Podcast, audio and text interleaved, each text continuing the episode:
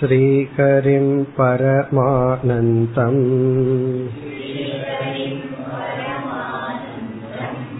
உபதேஷ்டாரமீஸ்வரம் வியாபகம் சர்வலோகானாம் காரணம் தம் நமாம்யகம்.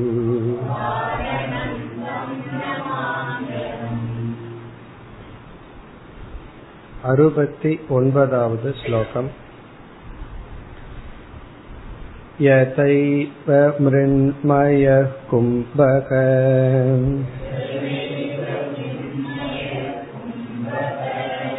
தத்வத் தேகோபி சின்மயக.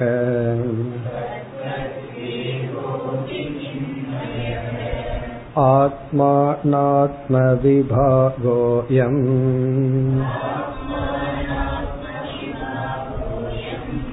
முதைவ க்ரியதே புதைஹி.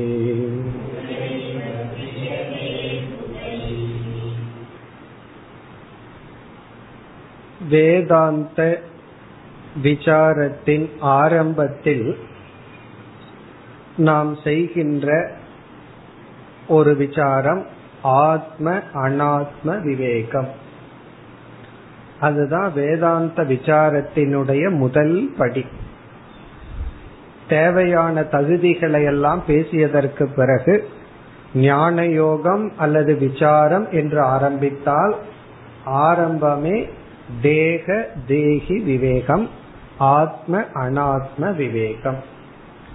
அந்த விவேகம் எப்படி ஆரம்பிப்போம்? நாம் பார்த்து அனுபவிக்கின்ற இந்த உடல் வேறு, இந்த உடலுக்கு சாட்சியாக உணர்வு ரூபமாக இருக்கின்ற சைத்தன்ய சொரூபம் வேறு. இப்படித்தான் நம்ம ஆரம்பிப்போம். நான் அல்லது அகம் அல்லது அறிவு சொரூபமானவன் ஆத்மா, இந்த உடல் அனாத்மா, இந்த இரண்டும் வேறு. இப்படி ஆரம்பிக்கிறதுக்கு காரணம் இந்த இரண்டும் ஒன்று என்று நாம் நினைத்து கொண்டு இருக்கின்றோம். உடலும் உடலுக்கு ஆதாரமாக இருக்கின்ற அறிவு சுரூபமும் ஒன்று. இந்த அறிவை நீக்குவதற்காக இந்த இரண்டும் வேறுனு விசாரத்தை ஆரம்பிப்போம். பிறகு இறுதியில என்ன செய்வோம்? இந்த அனாத்மாங்கிறது மித்யா, இந்த அனாத்மா என்பது ஒன்று கிடையாது, வெறும் தோற்றம், கற்பனை என்று சொல்வோம். இப்ப அந்த கோணத்துல பார்த்தோம் அப்படின்னா இந்த அனாத்மா மித்தியா என்று பார்க்கும் பொழுது, மித்தியா என்றால் ஒரு பொருள் உண்மையில் இல்லை, இருக்கிற மாதிரி தெரியுது, நினைக்கிறோம், ஆனா இல்லை. அப்படி இருக்கையில் மித்தியா என்பது அசத், உண்மையில் இல்லை என்றால் பிறகு என்ன இருக்கின்றது மித்யாவிடம் இருந்து பிரிப்பதற்காக? அப்ப வந்து அங்க ஆத்ம அனாத்ம விவேகமே நமக்கு அவசியம் இல்லை. காரணம் என்ன? அனாத்மா என்று ஒன்று இருந்தால்தானே. ஆகவே இங்கு சங்கரர் என்ன சொல்கின்றார்? ஆத்ம அனாத்ம விவேகம் வந்து ஆரம்பத்துல செய்வது ஆத்ம ஞானம் முழுமை பெறாத அஞ்ஞானிகளால் செய்யப்படுவது என்று குறிப்பிடுகின்றார். முதல்ல வந்து சரீரமும் சைத்தன்யமும் வேறுன்னு சொல்லுவோம். இப்ப என்ன சொல்றோம்? சரீரமும் சைத்தன்யமும் வேறல்ல. அதாவது கயிறு வேறு பாம்பு வேறுன்னு சொல்லுவோம் முதல்ல. பிறகு என்ன சொல்லுவோம்? பாம்பும் கயிறும் வேறல்ல. காரணம் என்ன? பாம்புன்னு ஒண்ணு இருந்தா தானே. அந்த அடிப்படையில் பேசுகின்றார். யதா ஏவ மிருண்மயக கும்பக. கும்பக பானையானது மிருண்மயக, அது களிமண் சொரூபமாகவே எப்படி இருக்கின்றதோ, தத்வத் அதுபோல தேகக அபி சின்மயக, இந்த சரீரமும் சைத்தன்ய சொரூபம். ஆரம்பத்துல தேகம் சைத்தன்யத்திற்கு வேறானதுன்னு சொல்லுவோம். அதாவது கயிறு வந்து பாம்பிலிருந்து வேறானதுன்னு சொல்லுவோம். பிறகு கயிறும் பாம்பு ஒண்ணுதான் அப்படின்னு சொல்லுவோம். அந்த அடிப்படையில் தேகக சின்மயக, இந்த உடல் சைத்தன்ய சொரூபம். இந்த வார்த்தையை கவனமா புரிஞ்சுக்கணும். எப்படி உடலை போய் சைத்தன்ய சொரூபம்னு சொல்ல முடியும்னா, இந்த உடல் தனியாக இல்லை, அது ஏற்றி வைக்கப்பட்டுள்ளது. பிறகு ஆரம்பத்துல ஆத்ம அனாத்ம விவேகம் பண்றமே, அது எதற்கு, யார் செய்கிறார்கள்? ஆத்ம அனாத்ம விபாக அயம். இந்த ஆத்மா வேறு அனாத்மா வேறு என்று பிரித்து விசாரம் எல்லாம் அபுதைஹி கிரியதே. அபுதைஹினா ஆத்ம ஞானம் இல்லாதவர்களால் செய்யப்படுகிறது. முதா ஏவ, அது வந்து ஒரு படிதான், அதனளவில் பிரயோஜனம் கிடையாது. வெறும் ஆத்ம அனாத்ம விவேகம் மட்டும் செய்துட்டா ஒருவன் மோட்சத்தை அடைய முடியாது. முன்ன வந்து இந்த உடல் நான் நினைச்சேன், இப்ப வந்து சைத்தன்ய சொரூபமான நான் சம்சாரின்னு சொல்லுவோம். ஆகவே முதா ஏவன வெறும் ஆத்ம அனாத்மா விவேகத்துல மட்டும் பயன் இல்லை. பிறகு பிரிச்சதுக்கு அப்புறம் அனாத்மாவை மித்தியான்னு புரிந்து கொண்டு ஆத்மாவை சத்தியம்னு புரிந்து கொள்ள வேண்டும். இனி அடுத்த ஸ்லோகத்திலிருந்து மீண்டும் மித்தியாத்துவ லட்சணத்திற்கே வருகின்றார். எல்லாம் மித்தியா என்பதற்கு உதாகரணத்தை கூற ஆரம்பிக்கின்றார். எழுபதாவது ஸ்லோகம். சர்பத்வேன யதா ரஜ்ஜுகோ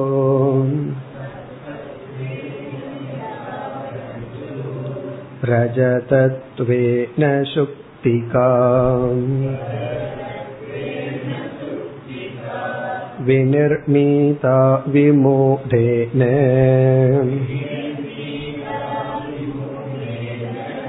தேகத்வேன ததாத்மதாம்.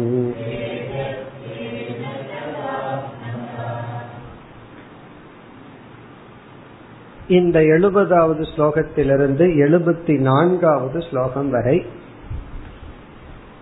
இரண்டாவது வரை ஒரே மாதிரிதான் இருக்கு இருக்க போகின்றது. இந்த எல்லா ஸ்லோகத்துக்கு இரண்டாவது வரியில் மாற்றம் இல்லை. பிறகு இந்த அனைத்து ஸ்லோகங்களிலும் முதல் வரியில் உதாகரணத்தை மட்டும் மாற்றி மாற்றி கூறிக்கொண்டிருக்கின்றார். நமக்கு இந்த மித்தியாத்துவ விசாரம் ரொம்ப தூரத்துக்கு முன்னாடி ஆரம்பிச்சோம். நாற்பதாவது ஸ்லோகத்திலே இங்கே ஆரம்பிச்சோம். எண்பத்தி ஒன்பதாவது ஸ்லோகம் வரைக்கும் போக போகுது. இனிமேல் வருகின்றது ஒரு முடிவுரைனே சொல்லலாம். புதிதான கருத்தை சங்கரர் கூறவில்லை. நம்ம மனதுல வந்து ஏற்ற வேண்டும்ங்கிறதுக்காக விதவிதமான எக்ஸாம்பிள், விதவிதமான உதாரணம் சொல்றார். எதற்கு? மித்தியா என்ற ஒரு தத்துவத்தை புரிந்து கொள்ள. இந்த மித்தியாத்துவத்தை புரிஞ்சுக்கிறதுக்கு எக்ஸாம்பிள் தான் சொல்லி கொண்டு இருக்கின்றார். இப்படி எழுபத்தி நாலு வரைக்கும் முதல் வரியில ஏற்கனவே கூறிய நமக்கு தெரிஞ்ச அதே எக்ஸாம்பிள், அதாவது அங்கு அது இல்லை, அதை நாம் அங்கு பார்க்கின்றோம். எங்கு எது இல்லையோ அங்கு ஒன்றை நாம் பார்த்தல், அது மித்தியா. இனி முதல் இதெல்லாம் சுலபமான ஸ்லோகம், அதனால நம்ம வேகமா குயிக்கா போலாம். சர்பத்வேன யதா ரஜ்ஜுஹு, இது ஸ்டாண்டர்ட் எக்ஸாம்பிள். யதா எவ்விதம், ரஜ்ஜுஹு கயிறானது சர்பத்வேன பாம்பாக எடுத்துக்கொள்ளப்பட்டதோ. இங்க வினிர் நீதாங்கிற வார்த்தை எடுத்துக்கணும். வினிர் நீதானா நிச்சயிக்கப்பட்டு விட்டதோ. எவ்விதம் கயிறானது பாம்பாக நிச்சயிக்கப்பட்டு விட்டதோ, இது ஒரு எக்ஸாம்பிள். அதாவது இங்கு வந்து கயிறேதான் பாம்பாக பேசப்படுகிறது. அப்படின்னா அதை எப்படி நம்ம சேர்த்திக்கணும்? ஆத்மாவேதான் அனாத்மாவாக பேசப்படுகிறது. இந்த சைத்தன்ய சுரூபமே தான் தேகமாக பேசப்படுகிறது. அப்படின்னா தேகம்னு ஒண்ணு கிடையாது, உடல் ஒண்ணு கிடையாது, உலகம்னு ஒண்ணு கிடையாது. இருக்கிறது என்னன்னா ஒரே ஒரு பிரம்மன் அல்லது ஆத்மா. ரஜதத்வேன சுக்திகா, சுக்திகா அப்படின்னா கிளிஞ்சல். கடற்கரையோரத்துல ஆத்தோரத்துல கிடக்கிற கிளிஞ்சல். ரஜதத்வேன, ரஜதம் அப்படின்னா வெள்ளி. கிளிஞ்சலானது வெள்ளியாக நிர்ணயிக்கப்பட்டு விட்டதோ. இதெல்லாம் யார் இந்த நிர்ணயம் பண்ணுவா? விமூடேன, மூடர்களால், அறிவிலிகளால். எப்படி அறிவிலிகளால் அல்லது அறியாமையினால் நிர்ணயிக்கப்பட்டுள்ளதோ, ததா அவ்விதம் ஆத்மதா தேகத்வேன, தேகத்வேன உடலாக ஆத்மா, ஆத்மதான ஆத்மஸ்வரூபம் நிர்ணயிக்கப்பட்டு விட்டது. இந்த உடலாக ஆத்மா எடுத்துக்கொள்ளப்பட்டு விட்டது, வினிர்ணீதான நிர்ணயம் செய்யப்பட்டு விட்டது. அப்படி ஒரு நிச்சயம் செய்யப்பட்டு விட்டது. யாரால்? விமூடேன அஞ்ஞானியினால். அஞ்ஞானியினால் ததா ஆத்மதா வினிர்ணீதா தேகத்வேன, ஆத்மாவினுடைய சொரூபம் அல்லது ஆத்மா உடலாக நிச்சயிக்கப்பட்டு விட்டது. இது வந்து தவறு. இந்த தவறு வந்து பல இடத்துல நம்ம செஞ்சிருக்கிறோம். அதை வந்து எக்ஸாம்பிளா கூறி சொல்லியுள்ளார்.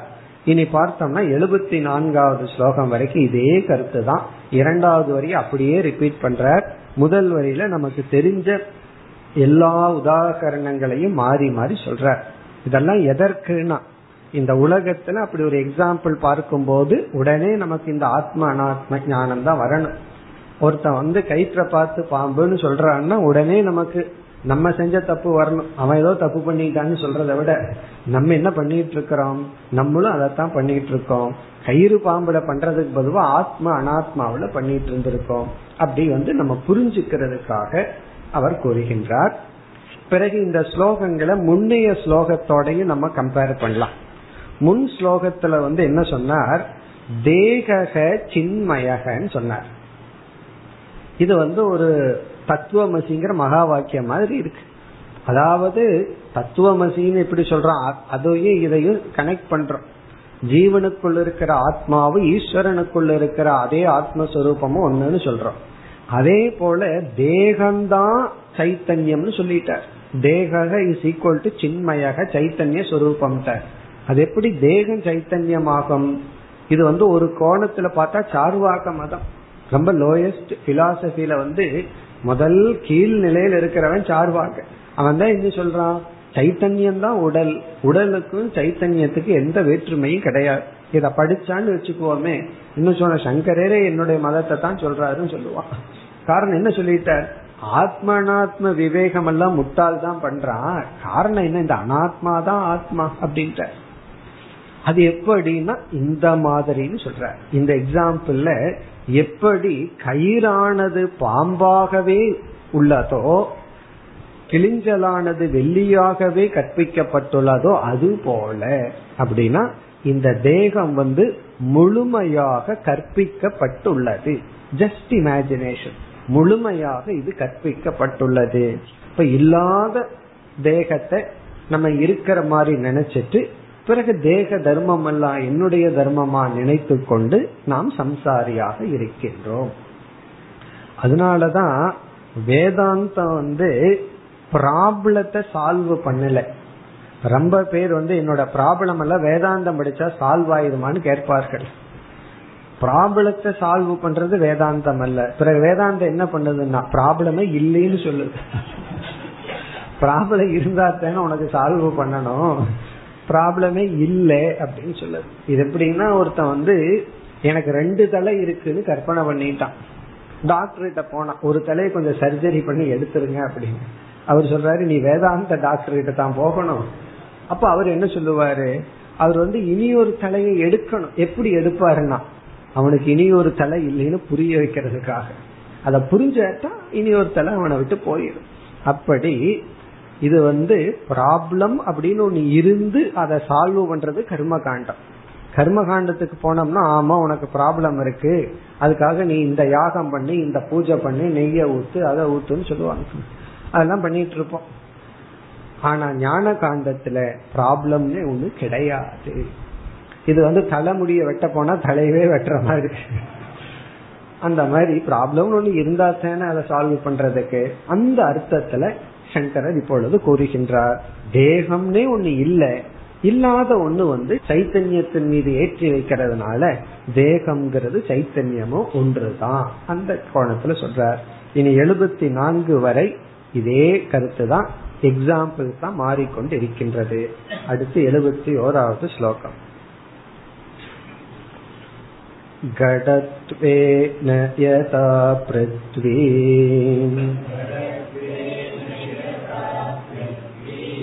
படத்வேனைவ தந்தவக.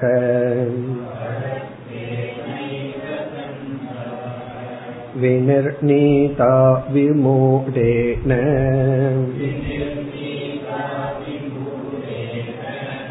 தேகத்வேன ததாத்மதாம்.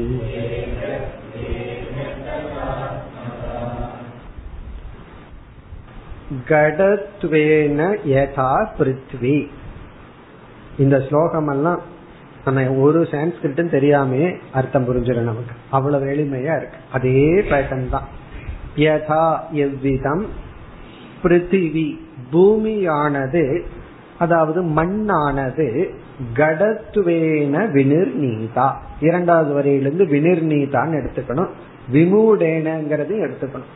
விமூடர்களால் மண்ணானது பானையாக நிர்ணயம் செய்யப்பட்டு விட்டது.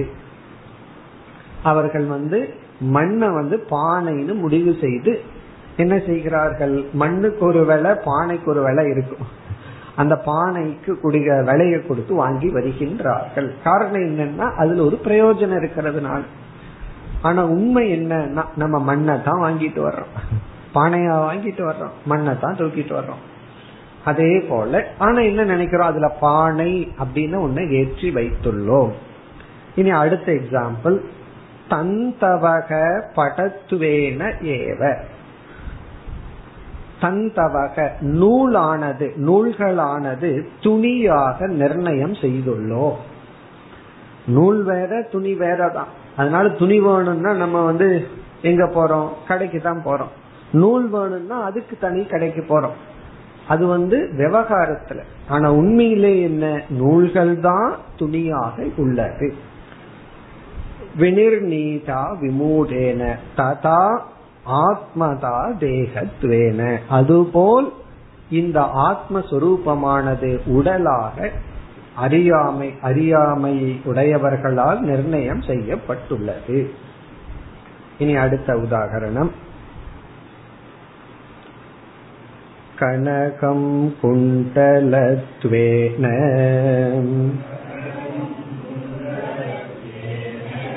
தரங்கத்வேன வைஜலம்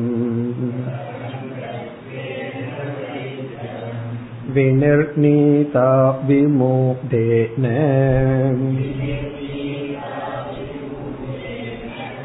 தேகத்வேன ததாத்மதாம்.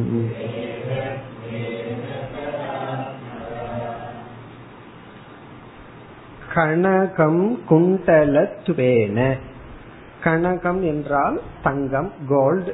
குண்டலத்வேன தங்கமானது குண்டலமாக, காது அணிகலனாக நிர்ணயம் செய்யப்பட்டுள்ளது. தரங்கத்வேனவை ஜலம், தண்ணீரானது அலைகளாக முடிவு செய்யப்பட்டு விட்டது. அதாவது தண்ணீர் வேறு அலைகள் வேறுங்கிற மாதிரி முடிவு செய்யப்பட்டு விட்டது. தண்ணீரிலிருந்து அலைகள் பிரிக்கப்பட்டு முடிவு செய்யப்பட்டு விட்டது. ஆனா உண்மையிலேயே அலைகள் அப்படின்னு ஒண்ணு தனியாக கிடையாது. அதுபோல தேகத்வேன ஆத்மதா விநிர்ணீதா விமூடேன, அதுபோல ஆத்மாவானது உடலாக நிர்ணயம் செய்யப்பட்டு விட்டது. இனி அடுத்த இரண்டு ஸ்லோகமும் இதே போல்தான். புருஷத்வேன வைஸ்தானுகோ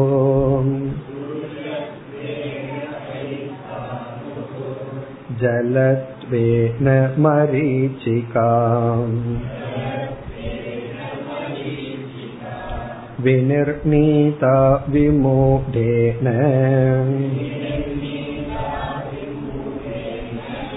தேகத்வேன ததாத்மதாம்.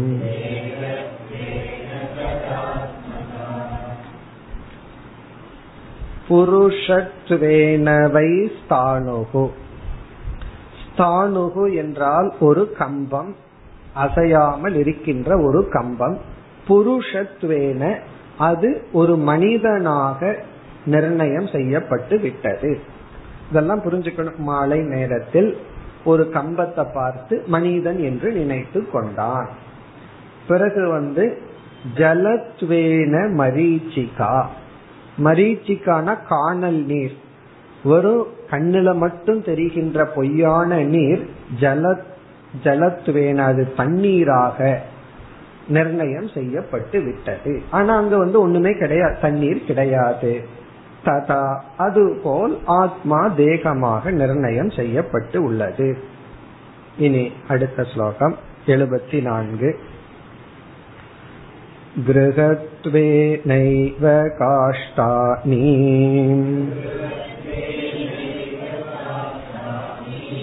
கத்கத்வேனைவ லோகிதாம் விநிர்ணீதா விமோடேன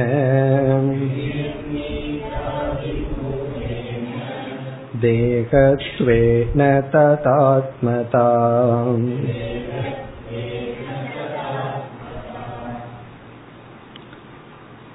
காஷ்டாணி கிருஹத்வேன ஏவ. காஷ்டாணி, காஷ்டம் என்றால் மரம், கிருஹத்வேன மரம் வீடாக நிர்ணயம் செய்யப்பட்டுள்ளது. இதுல இருந்து என்ன புரிஞ்சுக்கணும்? மரத்திலேயே நம்ம வீடு கட்டணும் அப்படின்னா அந்த காலத்துல எல்லாம் அப்படி செய்வார்களாம், அந்த வீடு முழுவதும் மரத்துலதான் ஆயிருக்கும். அப்படி மரத்திலேயே வீடு செய்யப்பட்டால் இத பார்த்து வீடு கிரகம் அப்படின்னு சொல்றோம். ஆனா அதுக்கு முன்னாடி எப்படி இருந்துச்சுன்னா வெறும் மரக்கட்டைகளா கீழே கிடந்திருக்கு, அதை எடுத்து அரேஞ்ச் பண்ண உடனே அது வீடாக மாறி விட்டது. அதே போல லோகிதா கட்கத்வேன, லோகிதா அப்படின்னா இரும்பு, கட்கம் அப்படின்னா வாள், கத்தி, பெரிய வால், உரைவால், அந்த காலத்து அரசர்கள் எல்லாம் வச்சிருப்பாங்க வால்.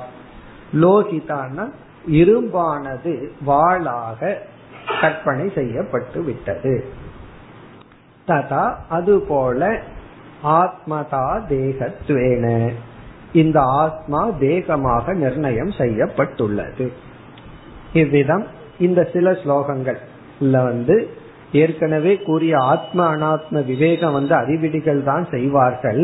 இந்த அனாத்மா ஆத்மான இரண்டு கிடையாது, இருக்கிறது ஒன்றுதான், இனி ஒன்றாக கற்பனை செய்யப்பட்டுள்ளது. இனி அடுத்த ஸ்லோகத்திலிருந்து மீண்டும் இதே எக்ஸாம்பிள்ஸ் தான் கொடுத்து இந்த மித்யாத்துவ விசாரத்தை முடிவு செய்ய விரும்புகின்றார். அதற்கு முன்னாடி சங்கரருக்கு என்னென்ன உதாரணம் எல்லாம் ஞாபகத்துக்கு வருதோ அதெல்லாம் நமக்கு சொல்ற, நம்ம ஞாபகப்படுத்தி சொல்கின்றார். எழுபத்தி ஐந்தாவது ஸ்லோகம். யதா விருக்ஷவிபர்யாப்சகம் ஜலாத் பவதி கஸ்யசித் தத்வதாத்மனி தேகத்வம் பஷ்யத்யஞான யோகதக.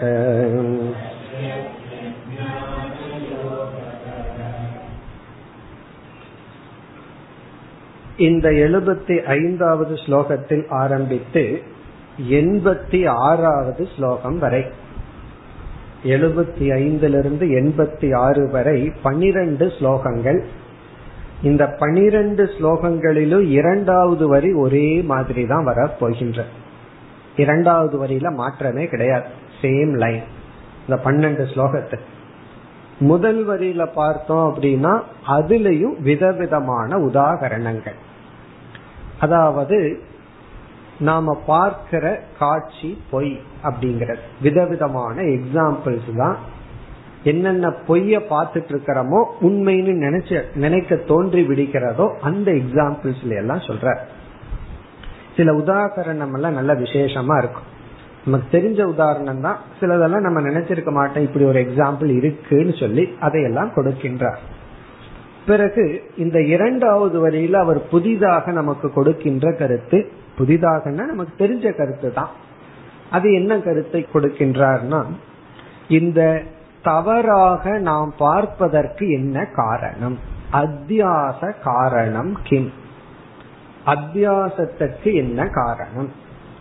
இந்த வேதாந்த ட்ரஸ்ட் வைக்கணும் அப்படின்னா இப்படி எல்லாம் தான் கேள்வி கேட்கணும், அதுக்கு ஆன்சர் கரெக்டா சொன்னா வேதாந்தம் புரிஞ்சிருக்குன்னு அர்த்தம். அத்தியாசத்துக்கு என்ன காரணம்? நான் வந்து ஒன்றை மீது ஒன்றை ஏற்றி வைத்து பார்ப்பதற்கு என்ன காரணம்? அந்த காரணத்தை சொல்றார். இந்த காரணம் இருப்பதனால் இது நிகழ்கிறது. இப்ப அத்தியாசம்ங்கிறது இந்த இடத்துல காரியம் எஃபெக்ட் ஆயிருக்கு. அதுக்கு என்ன காரணம்? இப்ப அத்தியாசத்தினுடைய காரணம் என்ன? அதனுடைய பதில் வந்து அஞ்ஞானம். அஞ்ஞானம் தான் ஆன்சர். ஒன் வேர்ட் ஆன்சர் சொல்லணும். சில சமயங்கள்ல சில கேள்வி ஒன் வேர்டு கொஞ்சம் கொடுத்திருப்பா, அதுல ஒரு பேராகிராஃப் எழுதி வைப்பாங்க பதிலா. அது எழுதுறத படிக்கிறவர் தான் கண்டுபிடிச்சுக்கணும் அதுக்குள்ள என்ன பதில் இருக்கு. அப்படி இங்க ஒன் வேர்ட் ஆன்சர் வந்து அஞ்ஞானம். இந்த அறியாமை என்று ஒன்று இருப்பதனால். இனி அடுத்த கேள்வி, அஞ்ஞானம்னு ரொம்ப பதில் சுருக்கமா இருக்கு, கொஞ்சம் ஒரு ஸ்டெப்ல எக்ஸ்பிளைன் பண்ணணும்னா அதிஷ்டான அஞ்ஞானம், அது ஆதாரத்தை பற்றிய அறியாமை. இவனுக்கு பாம்பை பற்றி அறியாம இருந்துச்சுன்னா சௌரியமா போயிருக்கும். ஆனா இவனுக்கு வந்து கயிற்ற பற்றிய அறியாமை, அதிஷ்டானத்தினுடைய அஞ்ஞானம். அது வந்து அது போல இனியொன்னு இருக்கிறதாக அதன் மீது ஏற்றி வைக்க காரணம் ஆகின்றது. இப்ப அந்த காரணத்தை வந்து இரண்டாவது வரியில அறிமுகப்படுத்துற. அதனால பன்னிரண்டு ஸ்லோகத்துக்கு இந்த இரண்டாவது வரி ஒன்றுதான், அறியாமை என்ற ஒரு காரணத்தினால் இது நடக்கின்றது. இப்ப இரண்டாவது வரையில நம்ம பார்த்தோம்னா அஞ்ஞான யோக தக, கடைசி சொல் அஞ்ஞான யோக தக. இங்க தகங்கிறது காரணம். இதனால் அஞ்ஞான யோகம், இந்த இடத்துல யோகம் அப்படின்னு சொன்னா சேர்க்கைன்னு அர்த்தம். அஞ்ஞான யோகம்னா அஞ்ஞானத்தோட நமக்கு சேர்க்கை இருப்பதனால். அதனாலதான் நீ இப்ப என்ன யோகம் பண்ணிட்டு இருக்கா, அஞ்ஞான யோகம் பண்ணிட்டு இருக்கா, அந்த அஞ்ஞானத்தோட சேர்ந்துட்டு இருக்கேன். அஞ்ஞான யோக தக, அஞ்ஞானத்துடன் நமக்கு சேர்க்கை, முழுமையான சேர்க்கை இருக்கின்ற காரணத்தினால் என்ன ஆகின்றது?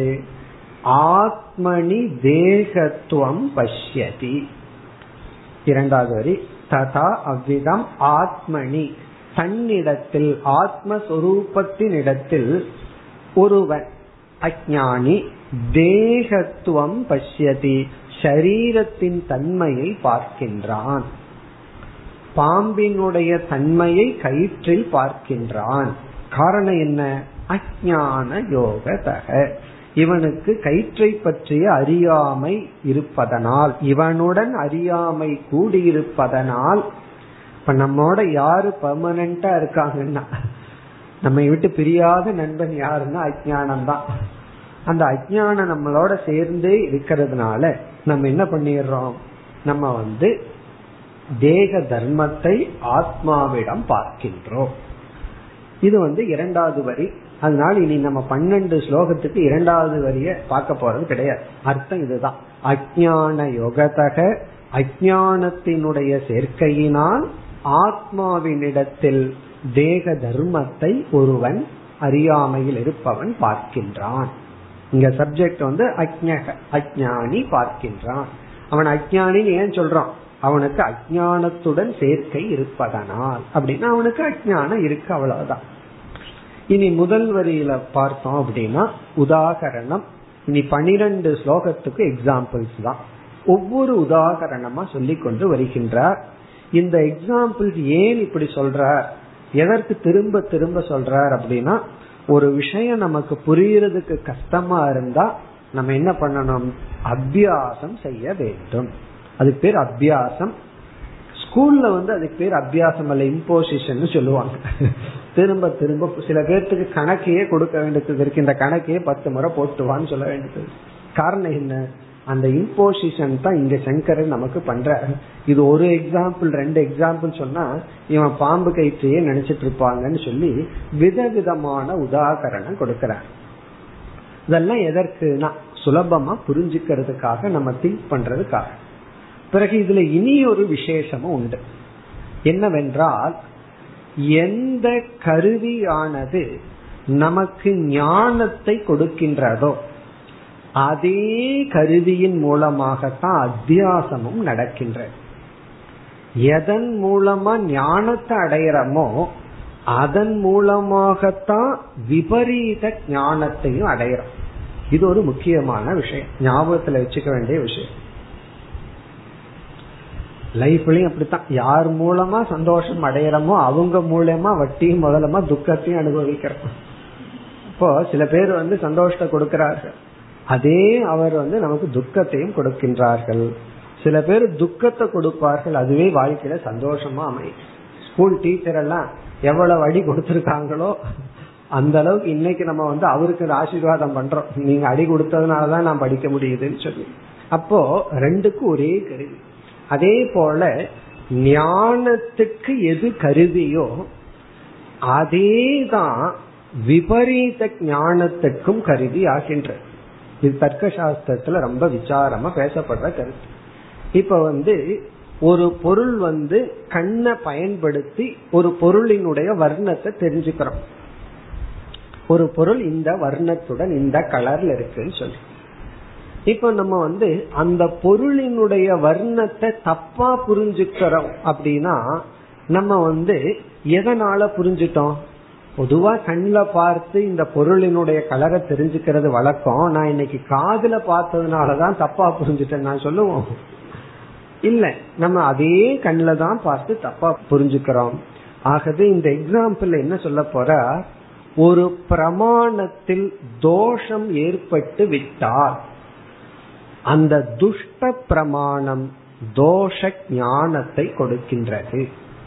துஷ்ட பிரமாணம் விபரீத ஞானத்தை கொடுக்கும், சரியான பிரமாணம் சரியான ஞானத்தை கொடுக்கும். அந்த எக்ஸாம்பிள் எல்லாம் சொல்ல போற. அப்ப நம்ம வந்து ஞானத்தை அடையணும் அப்படின்னா சரியான பிரமாணத்தை பயன்படுத்தணுங்கிறது ரொம்ப முக்கியம். நம்ம வந்து பிரமாணத்திலேயே தோஷத்தை வச்சுட்டோம் அப்படின்னா நமக்கு ஞானமும் தோஷமா தான் இருக்கும். ஒருவர் வந்து ஒரு விஷயத்தை எனக்கு சொன்னார், இந்த கிணறெல்லாம் வெட்டி கொடுப்பார்களே அவர்கள் வந்து ஒண்ணு பண்ணுவாங்களாம், அவர்களுக்குன்னே ஒரு டேப்பை தயார் பண்ணி வச்சிருப்பாங்களாம் அளக்கிறதுக்கு. நம்ம டேப்புல அளந்தா ஐம்பது அடினா அவரு டேப்புல அளந்தோம்னா அறுபது அடிக்கு போகும் கிணறு. காரணம் என்ன? அப்படி ஒரு மேனுபேக்சர் பண்ணி வச்சிருப்பாங்களாம். காரணம் என்னன்னா அது அவங்களுடைய பிசினஸ் ட்ரிக், நம்ம ஏமாத்துற ட்ரிக். அதனால அவன் சொல்லுவானா என்னோட டேப்ல தான் அளக்கணும்னு சொல்லி என்ன பண்ணி வச்சிருப்பான், அவனுடைய டேப்பையே சுருக்கி வச்சிருப்பான் அதிகமா காட்டுற மாதிரி. இப்போ அந்த டேப்ல அளந்தம்னு வச்சுக்குவோமே, அந்த அளவு எப்படி சரியான அளவா தப்பான அளவா? எவ்வளவு முறை அளந்து அவன் சொல்லுவான் நீங்களே அளந்துரு பாருங்க, நம்ம கையில கொடுத்துருவான். எதுக்கு நான் அளந்தாத்தேன்னா ஏமாத்துறேன்னு சொல்லுவான். நம்ம ரொம்ப புத்திசாலியா பாரு நானே அளந்தன்னு அளந்துருவோம். உண்மை என்னவா இருக்கும்? காரணம் என்ன? அந்த அளவுகோல்லையே ப்ராப்ளம். அதே போல கண் வந்து ஒரு அளவுகோல், காது வந்து ஒரு அளவுகோல், சில அனுமானத்துல நம்ம மனசே ஒரு அளவுகோல். ஒரு ஒரு ஒரு வார்த்தையை சொன்னா அதுல இருந்து ஒரு டேட்டாவை கலெக்ட் பண்ணி யூகம் பண்ணி ஒரு ஞானத்தை அடையிறோம். அதுலயே மிஸ்டேக் இருக்கு. ஆகவே நம்மளுடைய அறிவுலையும் அதே மிஸ்டேக் தான் வரும். இப்ப அதனால நம்ம வந்து ஒரு அறிவை அடையணும் அப்படின்னா இந்த அறிவு சரியானதா இல்லையான்னு எப்படி கண்டுபிடிக்கிறது? ஏன்னா சில பேர் கேட்பார்கள், நான் அடைஞ்சிருக்கிற அறிவு சரியான அறிவா இல்லையான்னு எப்படி தெரியும்னா நீ எப்படிப்பட்ட கருவியை பயன்படுத்தினாய்ங்கிறத செக் பண்ணு. நம்ம எந்த இன்ஸ்ட்ருமெண்ட பயன்படுத்தி அந்த அறிவை அடைஞ்சிருக்கிறோம்னு பார்க்கணும். அந்த இன்ஸ்ட்ருமெண்ட் பர்ஃபெக்ட்னா அறிவும் பர்ஃபெக்ட். அந்த கருவியே தப்பு அப்படின்னா அறிவும் தப்பு தான். ஆகவே இந்த எக்ஸாம்பிள்ல நமக்கு என்ன தெரியுதுன்னா அந்த பிரமாண மகத்துவம் நமக்கு தெரிய வருகின்றது. இந்த அட்வான்ஸ்டு வேதாந்த சாஸ்திரத்துல எல்லாம் இதுதான் பேசுவாங்க. பெருசா ஒன்னும் பேசிட மாட்டாங்க, தர்க்கா லாங்குவேஜ்ல பேசுறது இதுதான். உனக்கு அறிவுக்கு கருவினா அஜானத்துக்கு அதே கருவி தான். ஆகவே அந்த கருவியை ரொம்ப கேர்ஃபுல்லா வச்சுக்கணும், கவனமா வச்சுக்கணும்.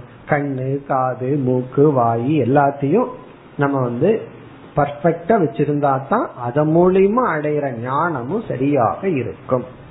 இனிமேல் நம்ம பார்க்க போறதுல விதவிதமான எக்ஸாம்பிள். இந்த உதாரணத்துல நமக்கு இது தெரிய வருது, பிரமாணத்தில் இருக்கிற தோஷத்துல பிரமாவிலையும் தோஷம் வரும். என்ன எக்ஸாம்பிள் சொல்ற? யதா விருக்ஷ விபர்யாசக. விபர்யாசம் அப்படின்னா தலைகீழ் அப்படின்னு அர்த்தம். ஹிந்தியில உல்டா அப்படின்னு சொல்றாங்க, அதுதான் தலைகீழாக. விருக்ஷ விபர்யாசகனா அதாவது மரமானது நமக்கு தலைகீழாக தெரிகிறது. மரமே நமக்கு தலைகீழாக தெரியும். எப்படின்னா ஜலாத் பவதி கஸ்யசித், சிலருக்கு ஜலத்தின் மூலமாக. அப்படின்னா தண்ணீர்ல பார்த்தால் ஒரு பெரிய மரம் நிக்குது, பக்கத்துல ஒரு ஆறு குளம் இருக்கு. நம்ம அந்த குளத்துல போய் பார்த்தோம் அப்படின்னா அந்த மரம் எப்படி இருக்கும்னா தலைகீழா தெரியும். அது சிரசாசனம் பண்ற மாதிரி இருக்கும். அந்த மரம் வந்து விபர்யாசக, அது அப்படியே தலைகீழா இருக்கிற மாதிரி இருக்கு. ஆனா உண்மையில மரம் தலைகீழாவா நின்றுட்டு இருக்கு? கிடையாது. பிறகு கசிச்சு சிலருக்கு அப்படி தெரிகிறது.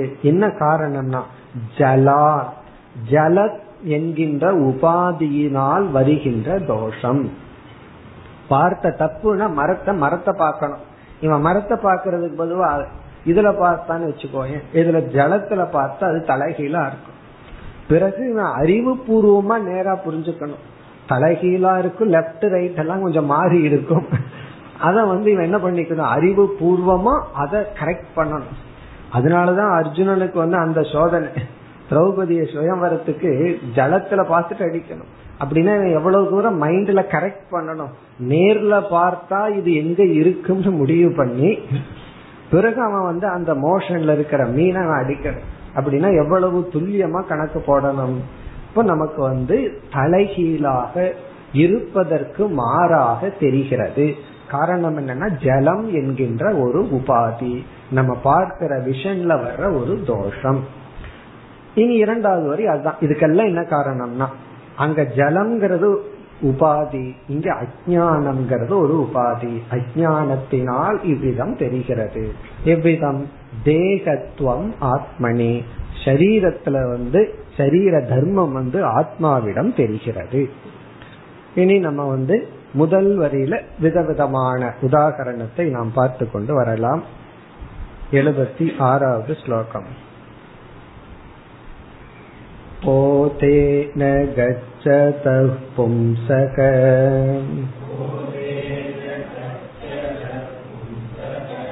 சர்வம் பாதி வசஞ்சலம் தத்வதாத்மனி தேகத்வம் பஷ்யத்யஜ்ஞான யோகதஹ.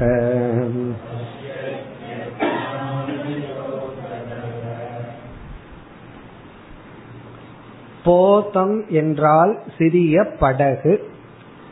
போதேன கச்சதஹ பும்சக, ஒரு சிறிய படகில் சென்று கொண்டு இருப்பவனுக்கு, போட்ல போயிட்டு இருக்கான், சிறிய படகில் சென்று கொண்டு இருப்பவனுக்கு சர்வம் சஞ்சலம் பாதி, இவ அனைத்தும் நகர்ந்து கொண்டிருப்பதாகவே அவனுக்கு தெரிகிறது. இவன் வந்து கரையோரத்துல போட்ல போயிட்டு இருக்கான்.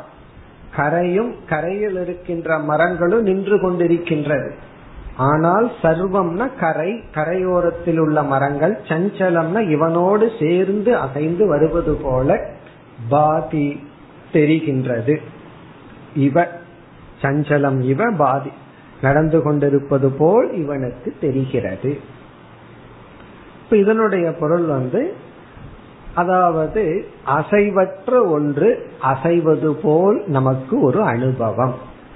அதே போல அகர்த்தாவான ஆத்மா கர்த்தாவாக நமக்கு தெரிகிறது. எந்த செயலையும் ஆத்மா செய்வதில்லை. ஆத்மா ஏதாவது செயல் செய்தாதான் கர்த்தா, ஆனா ஆத்மாதான் எல்லாம் செய்கிறது. சில பேர்த்திட்ட வேதாந்தம் பேசுவார்கள் அல்லது கேட்க போனா அந்த ஆத்மாங்கிற வார்த்தையை பயன்படுத்துறதுல அவங்களுக்கு ஒரு ருச்சி. உடனே என்ன சொல்லுவார்கள், நான் ஒன்னும் பண்ணல, எல்லாம் இந்த ஆத்மாதான் பண்ணிட்டு இருக்கு, எல்லாத்துக்கும் ஆத்மாதான் காரணம் என்றெல்லாம் அறியாமையில் கூறுகின்றார்கள். எதை போலன்னா அங்க செய்கின்ற செயல் வந்து அனாத்மாவிடம் நடைபெறுகின்றது. அங்க நகர்றது வந்து அந்த போட்டு தான் நகருது. ஆனா சுற்றி இருப்பது நகர்வதில்லை.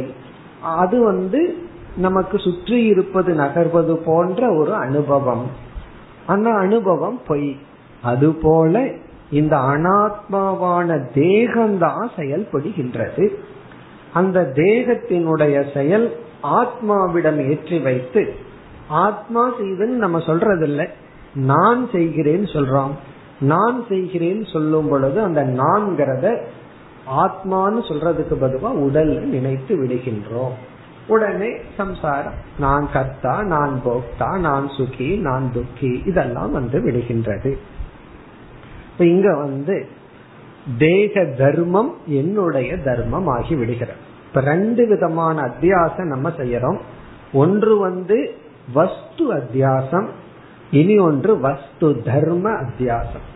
அதனாலதான் அத்தியாசத்தை இரண்டா பிரித்து சொல்வோம். தர்மி அத்தியாசம், தர்ம அத்தியாசம்னு இரண்டாக அத்தியாசம் பிரிக்கப்பட்டுள்ளது. தர்மி அத்தியாசம்னா அந்த பொருளையே நான் எடுத்து கொள்ளுதல். தர்ம அத்தியாசம்னா அந்த பொருளினுடைய தன்மையை நான் என்று எடுத்து கொள்ளுதல். உடலையே நான் சொன்னா தர்ம அத்தியாசம். உடலினுடைய தர்மத்தை எடுத்துக்கொண்டால் அது வந்து தர்ம அத்தியாசம். உடலே நான் தர்மி, உடலினுடைய தன்மை நான் சொன்னா அது என்னுடையதுன்னு சொன்னா தர்ம அத்தியாசம். இப்போ உடலினுடைய மரணம் என்னுடைய மரணம்னு சொல்றோம். நான் இறக்க போகின்றேன், நான் இறந்து விடுவேன்னு சொன்னா தர்ம அத்தியாசம்.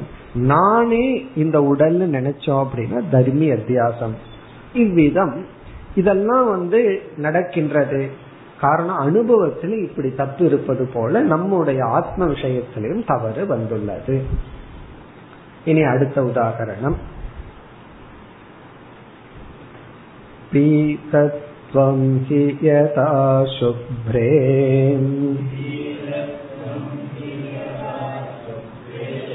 தோஷாத் பவதி கஸ்யசித் தத்வதாத்மனி தேகத்வம் பஷ்யத்யஜ்ஞான யோகதஹ.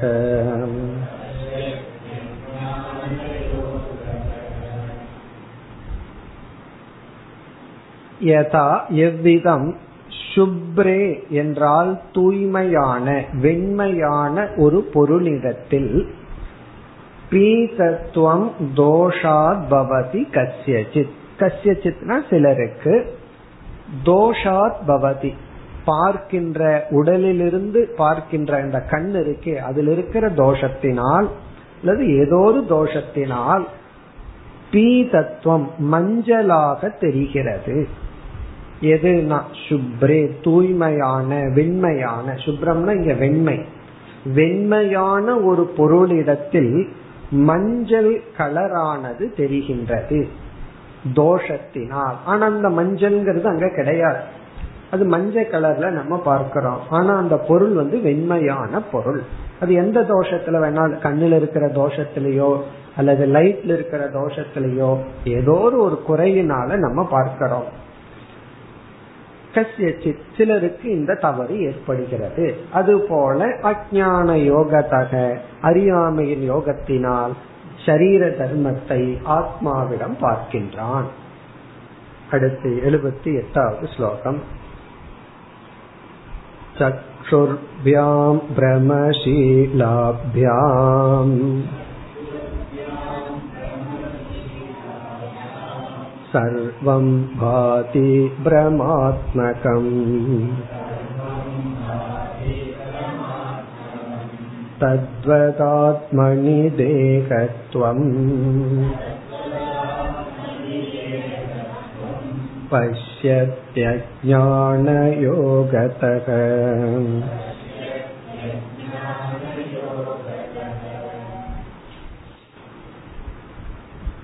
நம்ம ஆரம்பத்துல பார்த்த கருத்து இங்கு வருகின்றது. நம்முடைய பிரமாணத்தில் தோஷம் ஏற்பட்டால், பிரமாண தோஷம் இருந்தால் நமக்கு பிரமாவிலும் தோஷம் ஏற்படும். பிரமாண ஞானம், பிரமாணம் அப்படின்னு சொன்னா ஞானத்தை கொடுக்கும் கருவி. ஞானத்தை கொடுக்கிற கருவியில ஒரு குறை இருந்தால் நமக்கு தவறான பொய்யான விபரீதமான ஞானம் ஏற்படும். அதை இங்கு குறிப்பிடுகின்றார். சக்ஷுர்பியாம் பிரமசீலாபியாம். பிரமசீலம் அப்படின்னா அங்க சீலம் அப்படின்னா கேரக்டர், நேச்சர். பிரமம்னா தவறு, குறை, தோஷம். தோஷத்தை உடைய இரண்டு கண்கள் மூலமாக, சக்ஷுர்பியாம் அப்படின்னா இரண்டு கண்கள். அந்த இரண்டு கண்கள் வந்து தோஷத்துடன் கூடியுள்ளது. தோஷத்துடன் கூடியுள்ள, குறையுடன் கூடியுள்ள இரண்டு கண்களினால் பிரமாத்மகம் சர்வம் பாதி, இவன் பார்க்கின்ற அனைத்தும் தோஷமாக தவறாகவே உள்ளது. சில சமயம் நம்ம சொல்லுவோம்ல, நீ பார்க்கிற விதம் தான் சரியில்லை அப்படின்னு. எல்லாம் நல்லா தான் இருக்கு, நீ பார்க்கிற விதம் சரியில்லை. அந்த இடத்துல வந்து உன்னோட இன்டர்பிரேஷன், நீ வந்து இந்த சூழ்நிலைய புரிஞ்சுக்கிறது தப்பா புரிஞ்சுக்கிற அப்படிங்கிற மாதிரி. இங்க கண்ணிலேயே குறை இருந்தால் பார்க்கிறது எல்லாமே தப்பு தப்பா தெரியும். அதை நம்பி நம்ம நடந்து போனோம்னா என்ன ஆகும் அப்படின்னா என்ன ஆகும், விபரீதமான பலன். அதே போலதான் வாழ்க்கையிலும் அப்படி எல்லாமே பொய்யாக தெரிகிறதோ அதுபோல ஆத்ம அஞானம் இருப்பதனால் தேக தர்மத்தை ஆத்மாவிடம் பார்க்கின்றான். அப்ப நமக்கு வந்து பிரமாணத்தை ஒழுங்காக வைத்து கொண்டால் ஒழுங்கான ஞானம் ஏற்படும். பிரமாணமே ஒழுங்கா இல்லை அப்படின்னா ஞானம் ஒழுங்காக இருக்காது. இனி அடுத்த உதாகரணம். அலாதம் பிரமணே நைவ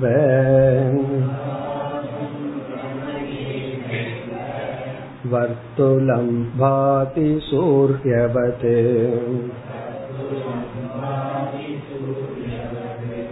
தத்வதாத்மனி தேகத்வம் பஷ்யத்ய ஞான யோகதக.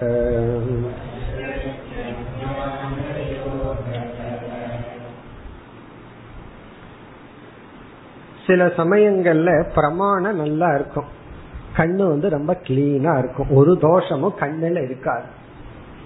ஆனா சில ட்ரிக் வந்து ஆப்ஜெக்ட்ல பண்ணுவான், பிரமேயத்துல செய்யற ட்ரிக். அப்ப என்ன ஆகும் அப்படின்னா நமக்கு வந்து இல்லாதது அங்க இருக்கிற மாதிரி தெரியும். ஆகவே பிரமாணத்திலையும் குறை இருக்க கூடாது, அந்த ஆப்ஜெக்ட்லயும் குறை இருக்க கூடாது. அந்த பிரமேயத்தில் இருக்கிற குறை என்ன அப்படின்னு சொன்னா அதுல ஏதாவது ஒரு ட்ரிக் செய்தார். கண்ணு நல்லா தான் இருந்துட்டு இருக்கும், ஆனா நம்ம இல்லாததான் இங்க பார்ப்போம். இந்த சில மேஜிக் ஷோவெல்லாம் போய் பார்த்தோம் அப்படின்னா ரொம்ப ஆச்சரியமா இருக்கும். கண்ணு முன்னாடியே இப்படி பண்றாங்கன்னு தோணுது. சில பேர் சொல்லுவாங்க கண்ணு முன்னாடியே ஏமாத்துறான்னு சொல்லி. அப்படின்னு என்ன, கண்ணு நல்லா தான் இருக்கு, இருந்தாலும் அவன் ஏதோ ஒரு ட்ரிக் பண்ணியிருக்கான், அதனால எனக்கு வந்து எல்லாமே இல்லாதது அங்கு தெரிகிறது. அவன் இருக்கிறத மறைப்பான், இல்லாததை கொண்டு வந்து காட்டுற மாதிரி எல்லாம் இருக்கும். இது வந்து பிரமேயத்துல செய்யற ட்ரிக். இதனாலயும் நமக்கு பொய்யான காட்சி ஏற்படும். இந்த எக்ஸாம்பிள் எல்லாம் நமக்கு முக்கியம் என்னன்னா, நம்ம பார்க்கறது உண்மை அல்ல, அவ்வளவுதான். நம்ம பொய்யையும் பார்த்துட்டு இருக்கோம், அவ்வளவுதான். அதனால வந்து அதை எப்படி பார்க்கிறோமோ அதே போல அனுபவம், இந்த உடல் தான் நான்கிற அனுபவமும் பொய். நமக்கு வந்து ஒரு அனுபவம் இருந்துட்டா நம்மளால அதை நெகேட் பண்ண முடியல. நான் தான் அனுபவிக்கிறேனே அனுபவிக்கிறேனேன்னு சொல்லுவோம். ஒவ்வொருத்தருக்கு தலைவலி, அவர் வந்து எல்லாம் மித்தியான்னு சொன்னா உடனே என்ன சொல்லுவாரு, உங்களுக்கு வந்து பாக்கட்டேன்னு சொல்லுவாரு. எனக்கு தலை வலிச்சிட்டு இருக்கு, அனுபவிச்சுட்டு இருக்கேன்னு நீங்க பாட்டுக்கு மித்தியான்னு சொன்னாங்க. அப்ப என்ன சொல்லுவோம், அனுபவிக்கிறதுனால சத்தியம் அப்படின்னு சொன்னா உன்னை பார்த்தா கொஞ்சம் புத்திசாலியா அனுபவிக்கிறதுனால சத்தியம் ஆயிருமான்னு கேட்டுடலாம். அப்படி அனுபவிக்கிறதுனால எல்லாம் சத்தியமாகாது. அதுக்காகத்தான் சொல்ற நம்ம இதை அனுபவிக்கிறோம், ஆனா சத்தியம் அல்ல. அதுக்கு இவ்வளவு உதாகரணங்கள். இப்ப இங்க என்ன எக்ஸாம்பிள்னா, அலாதம் பிரமணேன ஏவ. அலாதம், அந்த வார்த்தையை கேள்விப்பட்ட ஞாபகம் இருக்கோ? நம்ம மாண்டூக்கியத்துல படிச்சிருக்கோம் அலாதம்னு சொல்லி. தீப்பந்தம், பிரமணம் அப்படின்னா அதை சுற்றுவதனால், தீப்பந்தத்தை நாம் வேகமாக சுழற்றுவதனால் வர்த்துலம் பாதி சூரியவது, சூரியனை போல அந்த தீ பந்தமே வர்த்துலம்னா ரவுண்ட், அதுவே ரவுண்டா இருக்கிற மாதிரி நமக்கு தெரியும். அந்த தீ பந்தமே ரவுண்டா இருக்கிற மாதிரி தெரியுது, ஆனா அது ஒரு சின்ன குச்சி அவ்வளவுதான், அது நேரா எரிஞ்சிட்டு இருக்கிற ஒரு குச்சி. வர்த்துலம் அப்படின்னா சர்க்கிள், அது ரவுண்டா இருக்கிற மாதிரி சூரியனை போல அப்படி ஒரு தோற்றம் ஏற்படுகிறது. அது எப்படி பொய்யோ, அது போல்தான் நாம் அனுபவித்து கொண்டிருக்கின்ற இந்த உலகங்கள், இதுவும் அது போலதான் முழுமையாக பொய். இனி எண்பதாவது ஸ்லோகம். மகத்வே சர்வவஸ்தூநாம் அணுத்வம் ஷதி தூரதக தத்வதாத்மனி தேகத்வம் பஷ்யத்யஜ்ஞான யோகதக.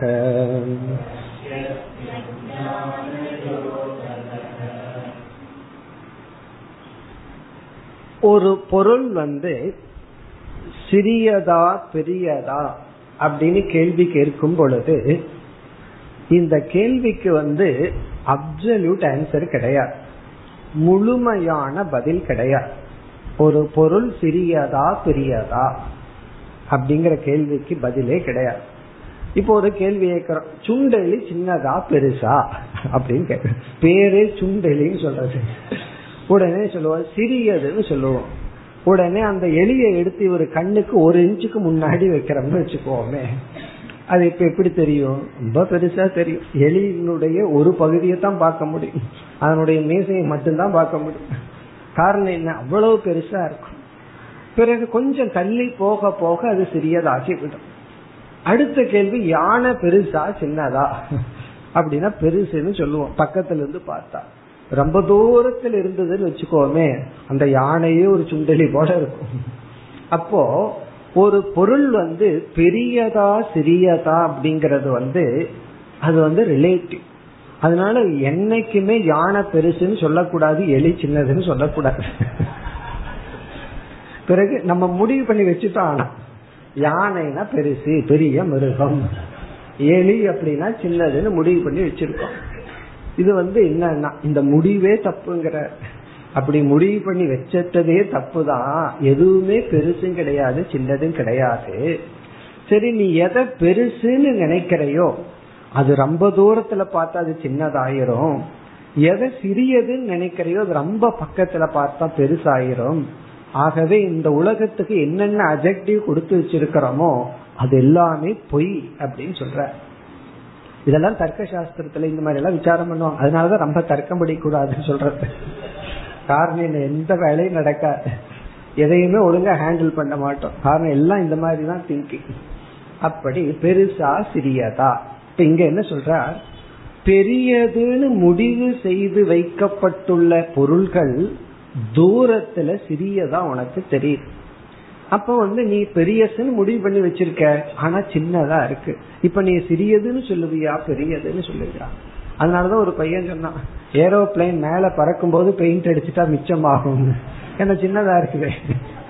கீழே பெயிண்ட் அடிச்சா ரொம்ப செலவாகும், மேல பறக்கும் போது சின்னதாயிரும், பெயிண்ட் அடிச்சுக்கலாம்னா.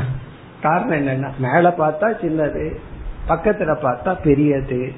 இது எப்படி பொய்யோ, அதத்தான் இந்த ஸ்லோகத்தில் குறிப்பிடுகின்றார். மகத்துவே சர்வ வஸ்தூனாம், சில பொருள்கள் எல்லாம் மகத்துவம் ரொம்ப பெரியது அப்படின்னு முடிவு செய்து வைக்கப்பட்டுள்ளது. அணுத்துவம் அதி தூரதக பாதி, அது ரொம்ப தூரத்தில் இருக்கும் போது ஒரு அணுவை போல தெரிகிறது. அதி தூரதகன்னு அதை ரொம்ப தூரத்துல போய் பார்த்தா அது ஒரு சிறிய அணுவாக தெரிகிறது. அதே போல நம்ம கொஞ்சம் தூரம் மேல பறந்து போய் பூமியை பார்த்தோம்னா பூமியே ஒரு டாட் தான். அணுத்துவம் பாதி தத்வத் ஆத்மனி தேகத்துவம். மேலும் அடுத்த வகுப்பில் தொடர்போம். ஓம் பூர்ணமத பூர்ணமிதம் பூர்ணாத் பூர்ணமுதச்யதே பூர்ணஸ்ய பூர்ணமாதாய பூர்ணமேவாவசிஷ்யதே. ஓம் சாந்தி சாந்தி சாந்தி.